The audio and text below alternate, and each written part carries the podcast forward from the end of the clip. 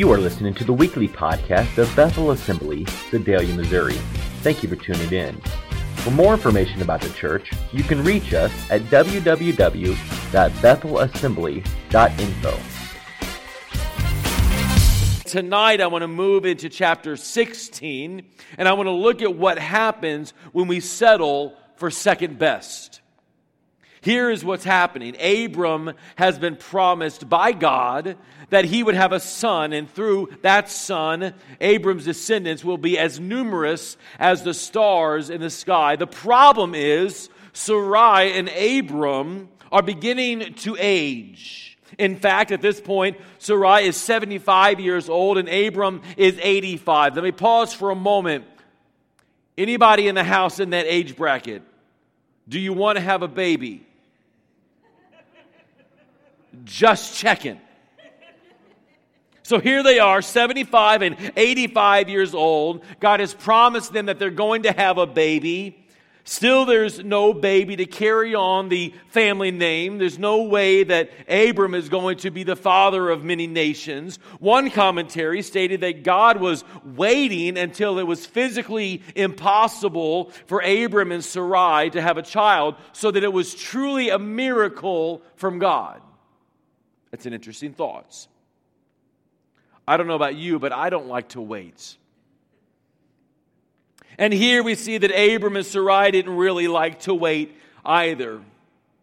For me, waiting is probably my absolute least favorite thing to do. I hate to wait. If I have a meeting with somebody and it's supposed to start at 2 o'clock, if 201 shows up, I'm ready to call them and say, Are you coming? Are we still having our meeting? Is this, is this meeting still taking place? Am I at the wrong location? Did I miss something? Because it's 201 and we're supposed to start at 2 o'clock. So apparently some major crisis has happened in your life and, and you weren't able to get here on time. Right? Because if you show up on time, you're actually late. You get to where you're supposed to be early.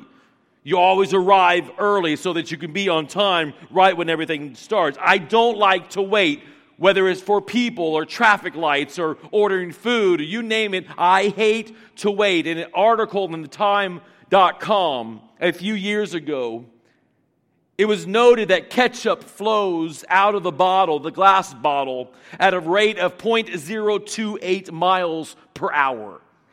That's the rate of anybody ever tried to pour ketchup out of a glass bottle it flows out of that bottle. I don't know how they measured this, but at a rate of 0.028 miles per hour. That is slow.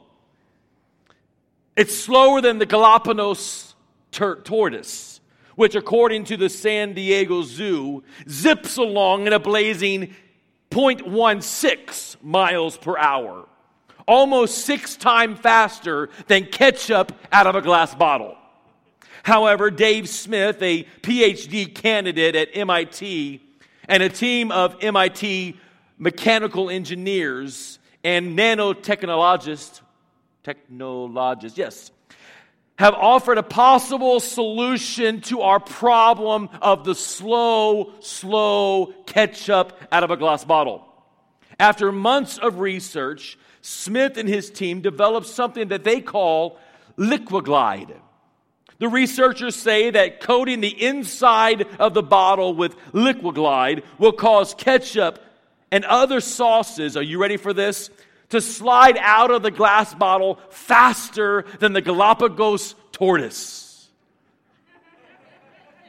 I knew that you would be excited. No more waiting for ketchup to come out of a glass bottle. It will be faster than a tortoise. How exciting that is. The day is coming that we no longer have to wait that long for our ketchup. It will come out of the bottle faster than 0.16 miles per hour. None of us like to wait. We don't like to wait for stoplights. We don't like to wait in line at the store. We don't like to wait on people. We don't like to wait on God. There, I said it. we don't like to wait. Whether it's for individuals or for God, we just don't like to wait. Abram and Sarai had come to the place, they were tired of waiting for God. maybe a substitute heir was needed. Hebrews 6:12 says this, "We do not want you to become lazy, but to imitate those through faith and patience inherit what has been promised." Let me read this again. This is our text for tonight. We do not want you to become lazy. Look at your neighbor and say, Don't be lazy. But to imitate those who through faith and patience inherit what has been promised. I find it interesting here that according to Hebrews chapter 6, there are two things that are required from us in order to receive the promises from God. Do you see them? Faith and patience. I've never really given this much thought before. I mean, the idea of faith, sure, I get that. That's a given. You've got to have faith in order to receive a blessing from God. Over and over, Jesus tells people, because of your faith, it will be done unto you. So faith seems to be very natural. I understand faith, but honestly, I'd never really given patience much thoughts. So is patience required for a blessing? I began to ponder this. I began to mull this over, and I was quickly reminded the Bible says this they that wait upon the Lord will renew their strength. Then I was reminded that joy comes not instantaneously, but joy comes in the morning, a waiting period then I understand that we must be still and know that He is God. Over and over and over again in Scripture, they begin to flow through my mind of when we must wait to receive from God. Now we find ourselves here in Genesis chapter 16. We see a couple that gets tired of waiting they're 75 and 85 years old. The baby's not here. Maybe you've been there just tired of waiting. You know the answer is coming. You know it's right around the corner. It may be slower than the Galapagos tortoise, but it's on its way. But rather than waiting it out, rather than waiting for the solution from God, you begin to take things in your own hand, matters in your own hand, as if for some reason God isn't able or even capable on his own. Now let's go to the book of Genesis just for a moment. I want to read to you from chapter 16. Because suddenly the waiting game is coming to a head and a change of play is about to take place. It says, Now Sarai, Abram's wife, had not been able to bear children for him. But she had an Egyptian servant named Hagar. So Sarai said to Abram, The Lord has prevented me from having children. Go and sleep with my servants Perhaps I can have children through her. Abram agreed with Sarah's proposal. So Sarai, Abram's wife, took Hagar, the Egyptian servant, and gave her to Abram as a wife. This happened 10 years after Abram had settled in the land of Canaan. So Abram had sexual relations with Hagar, and she became pregnant. I've titled tonight's message, The Substitute Solution. How often we find ourselves in that place where we no longer want to wait. God has shared with us, God has passed on to us that the solution is right around the corner. But we're looking at that bottle of ketchup, and that ketchup is slowly coming out. We've taken the knife and we've tried to help it out a little bit. We've hit it on the backside, but nothing seems to help. It's point zero one six, no, point zero two eight miles per hour, slower than Galapagos tortoise. We're tired of waiting. So tonight I want to look at three questions about the wait. Number one is this Are you willing to trust God to the completion?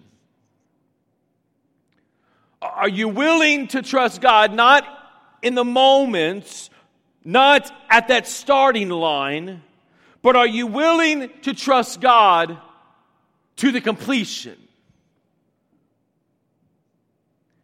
It's easy to trust God after the fact.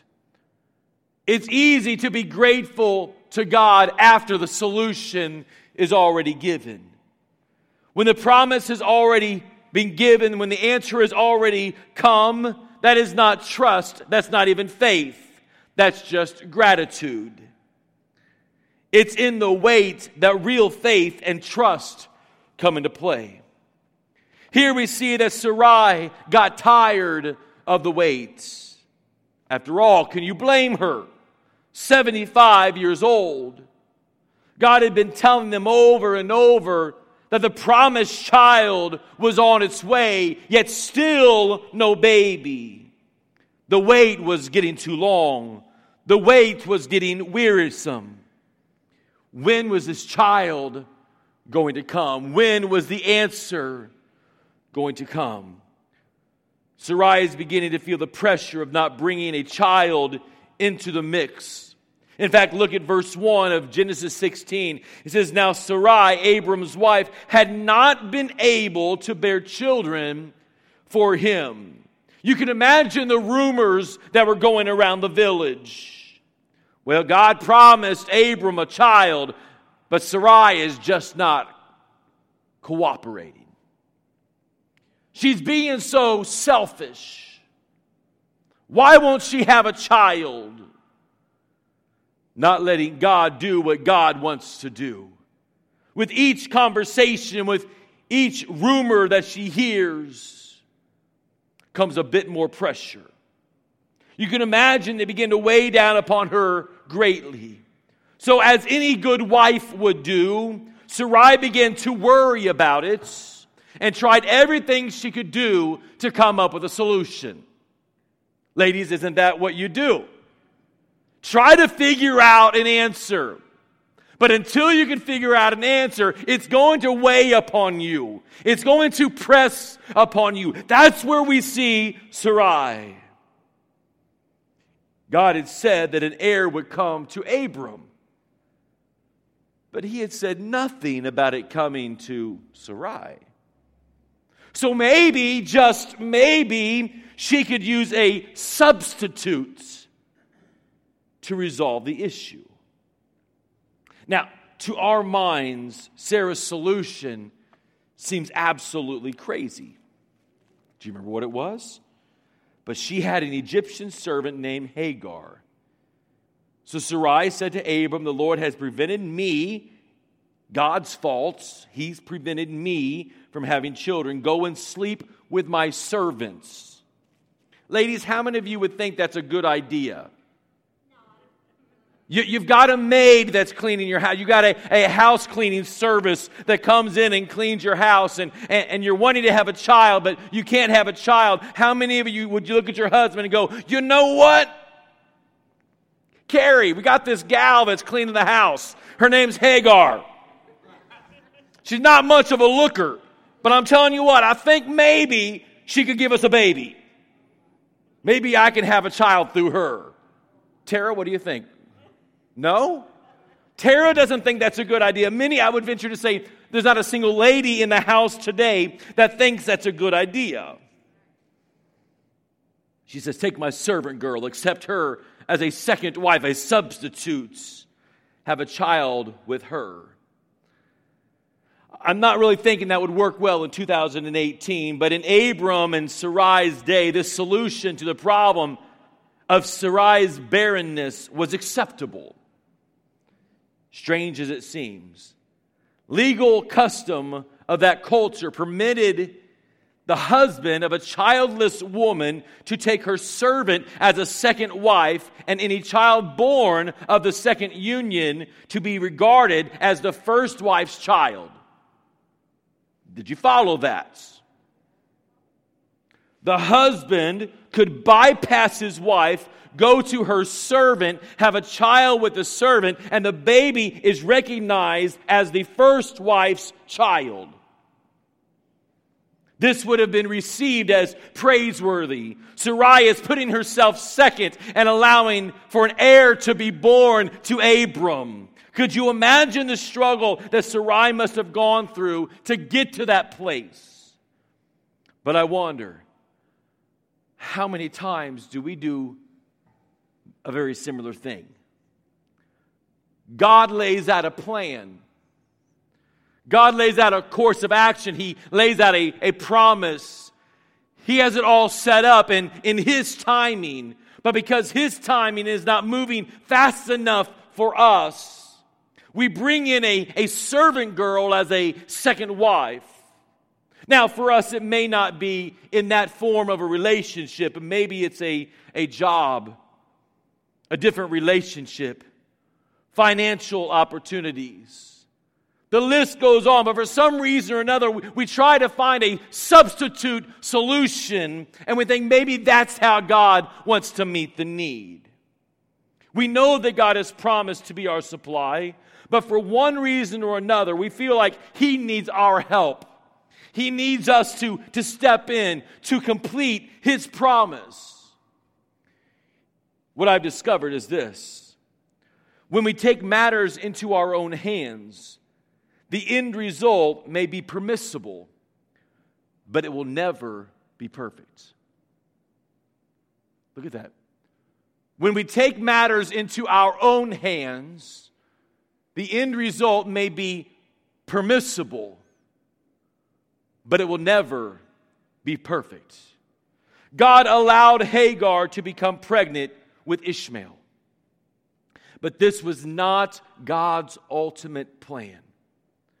This simply threw a monkey wrench into the mix and as we will discover in a few minutes, created an unneeded bit of strife that has affected all of time, including our current world culture.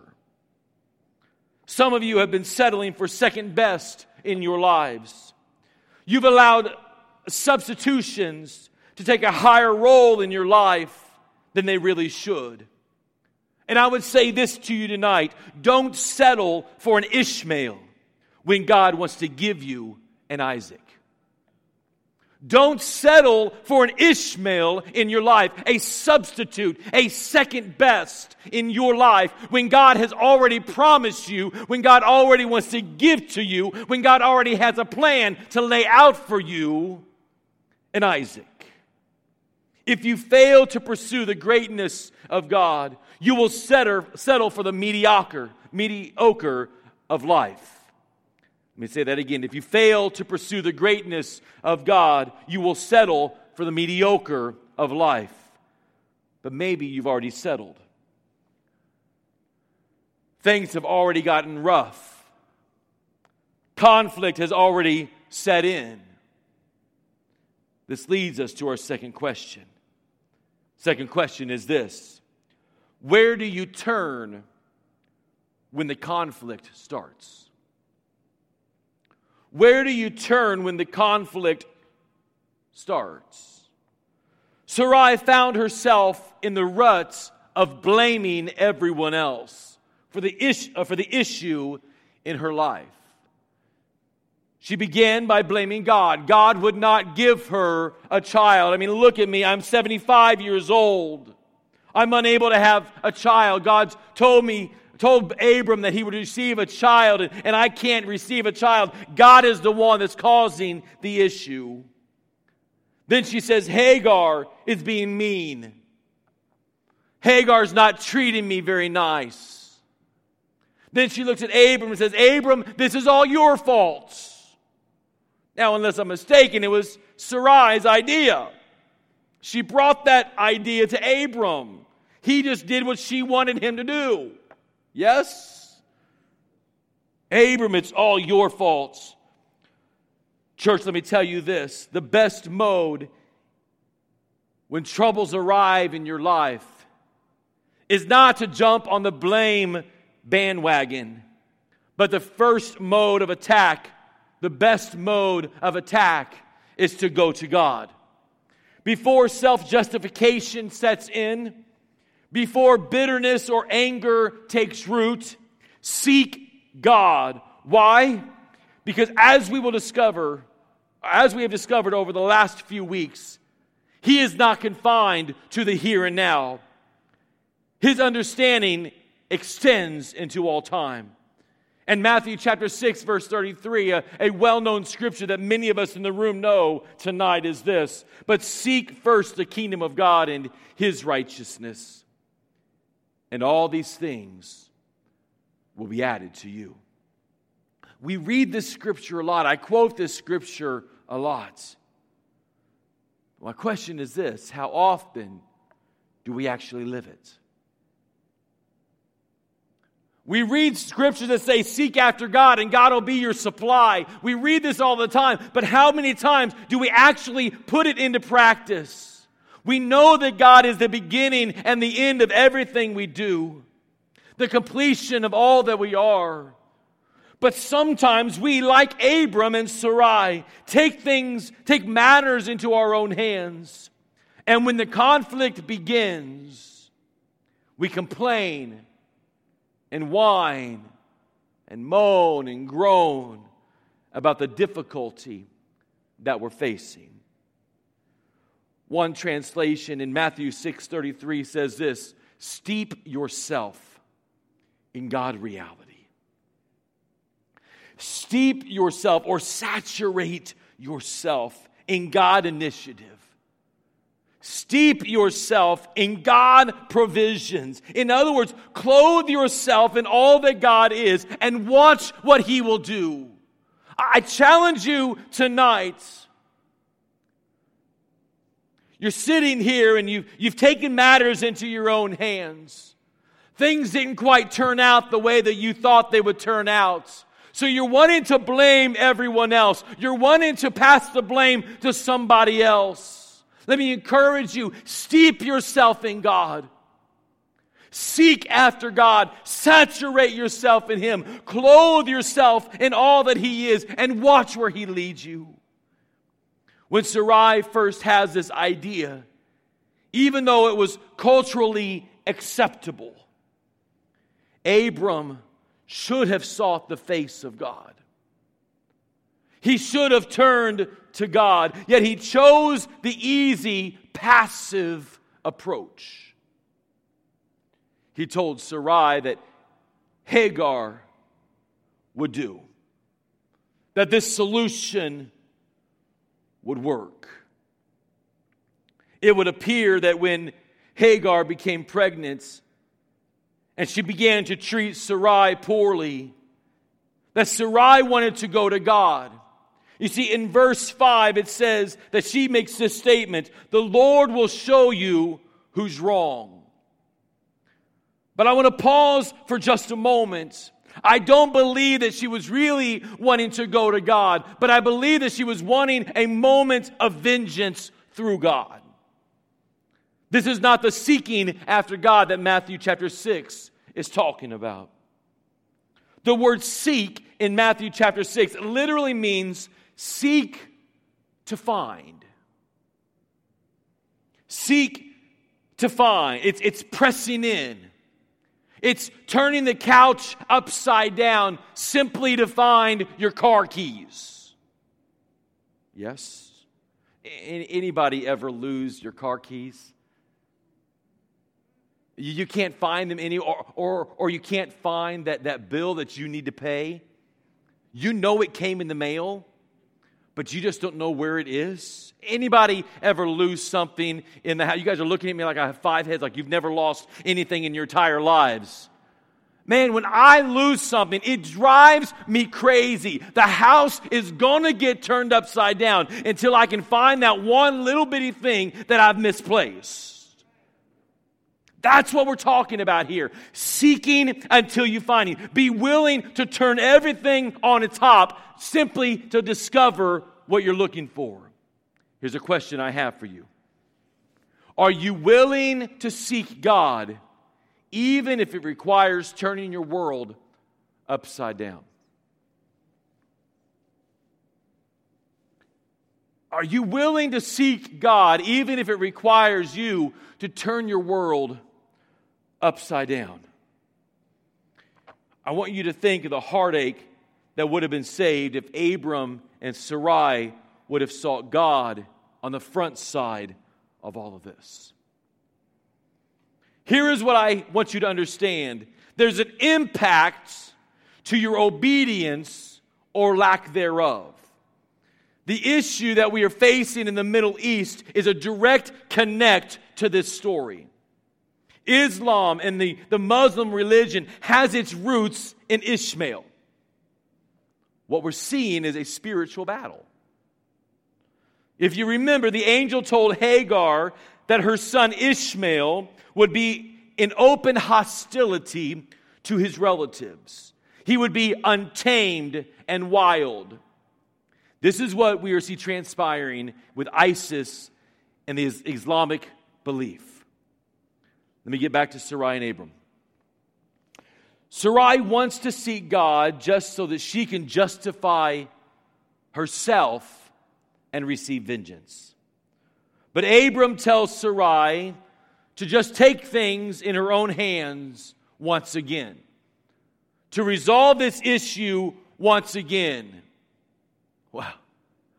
How did that work last time she took things in her own hands? Didn't work out too well, did it?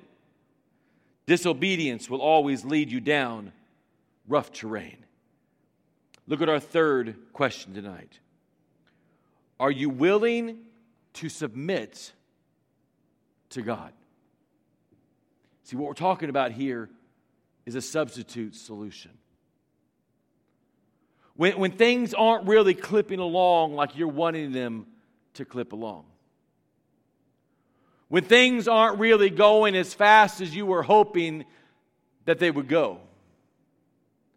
When the financial, financial solution hasn't come as quickly as you're wanting it to come. When the healing or restoration hasn't come as quickly as you're wanting it to come. Are you willing to submit to God? Or would you rather receive the second best. Let me read what I told you a while ago.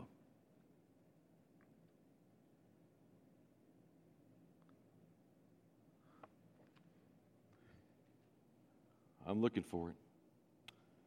Ah, don't settle for an Ishmael when God wants to give you an Isaac. How often is that what we do? Are you willing to submit to God? There are three points that I want to look at very quickly. Number one is this Hagar had to choose to submit to God. In Genesis chapter 16, verse 7 through 11, it says this The angel of the Lord found Hagar beside the spring. Now, what's happened here is, is Hagar was treating Sarai poorly, so Sarai begins to treat Hagar poorly, and, and Hagar leaves, she exits, she it says, so Hagar harshly, uh, Sarah was treating Hagar harshly, so she ran away. She finally ran away. So, verse 7 the angel of the Lord found Hagar beside a spring of water in the wilderness along the road of Shur. The angel said to her, Hagar, Sarah's servant, hold on to that. Hagar, Sarah's servants, where have you come from and where are you going? I'm running away from my mistress Sarai. She replied. The angel of the Lord said to her, Return to your mistress and submit to her authority. Then he added, I will give you more descendants than you can count. And the angel said, You are now pregnant and will give birth to a son. You are to name him Ishmael, which means God hears. For the Lord has heard your cry of distress. There are a couple things that I want to point out in this section of Scripture. Some things that I see taking place in Hagar's life. Here we see Hagar falling into the middle of a huge family ordeal. Here she's the servant girl. Not that she was totally innocent or anything, but she was behaving poorly. But suddenly Sarai is mistreating Hagar. So Hagar flees the scene. She, she leaves the situation. Traveling back to Egypt, she comes face to face with the angel of the Lord. The first thing that I see is Hagar is found running from an issue. Rather than facing her conflicts head on, she is fleeing the scene. Even when you find yourself in a situation that you did not uh, create, the Bible instructs us to run back to God, to turn to Him, to allow Him to lead us to a better place. We find that God is seeking Hagar out. Did you know that God seeks you out? Verse 7 says that the angel of the Lord this is believed to be the pre incarnated visit of Jesus himself. Jesus came in the flesh to a servant girl that had been used and even abused just to show her that he hears her heart's cry. Now, I don't know about you, but that encourages me. That God would care enough to send Jesus to this servant girl that somehow got mixed up in this family ordeal. To meet her right in the middle of her fleeing the situation. To look at her and says, you know what? God hears the cry of your hearts. In fact, verse 13 says that Hagar had her own name for the Lord. She simply called him the God that sees me. She felt alone. She felt abandoned. She even felt forgotten.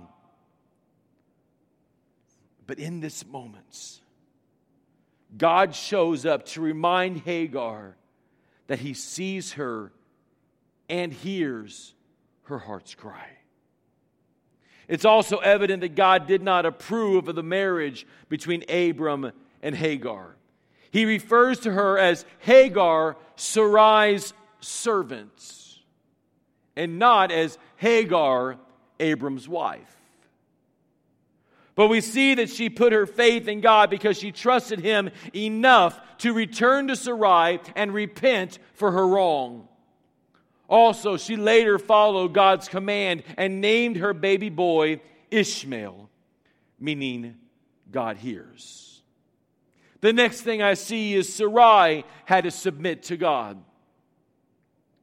Sarai had to come to the place where she would forgive herself and even forgive Hagar. We don't see how all this unfolds, but suffice it to say that Hagar was accepted back and the message of God's appearance was also accepted. And the third thing that I see happening here is this Abram had to submit to God. Up to this point, he had been very passive in the relationship. He allowed Sarai to make the choice of taking Hagar. He did nothing about Hagar's treatment of Sarai and then Sarai's treatment of Hagar. It's as if he just stood on the sideline and watched it all unfold. He had to come to the point that he learned to live with the mistake that he and Sarai had made. He followed God's instruction and named the boy Ishmael. Now, God's solution to this Ishmael problem, this substitute solution problem, was not to blame Abram. It wasn't to blame Sarai or even to blame Hagar. but to remain faithful to his promise and to send another son, Isaac, to Abram and Sarai. We'll see this unfold in the next couple of weeks. Let me wrap all of this up tonight. Sort of pulling it all together. God's timing is always perfect. Therefore, when God speaks into our situation, when God lays out a promise, the best place that we can be is in total reliance and dependence upon Him. The moment we try to fulfill His promise with our limited resources, we end up with an issue that becomes bigger than life. Again, don't settle for an Ishmael when God wants to give you an Isaac.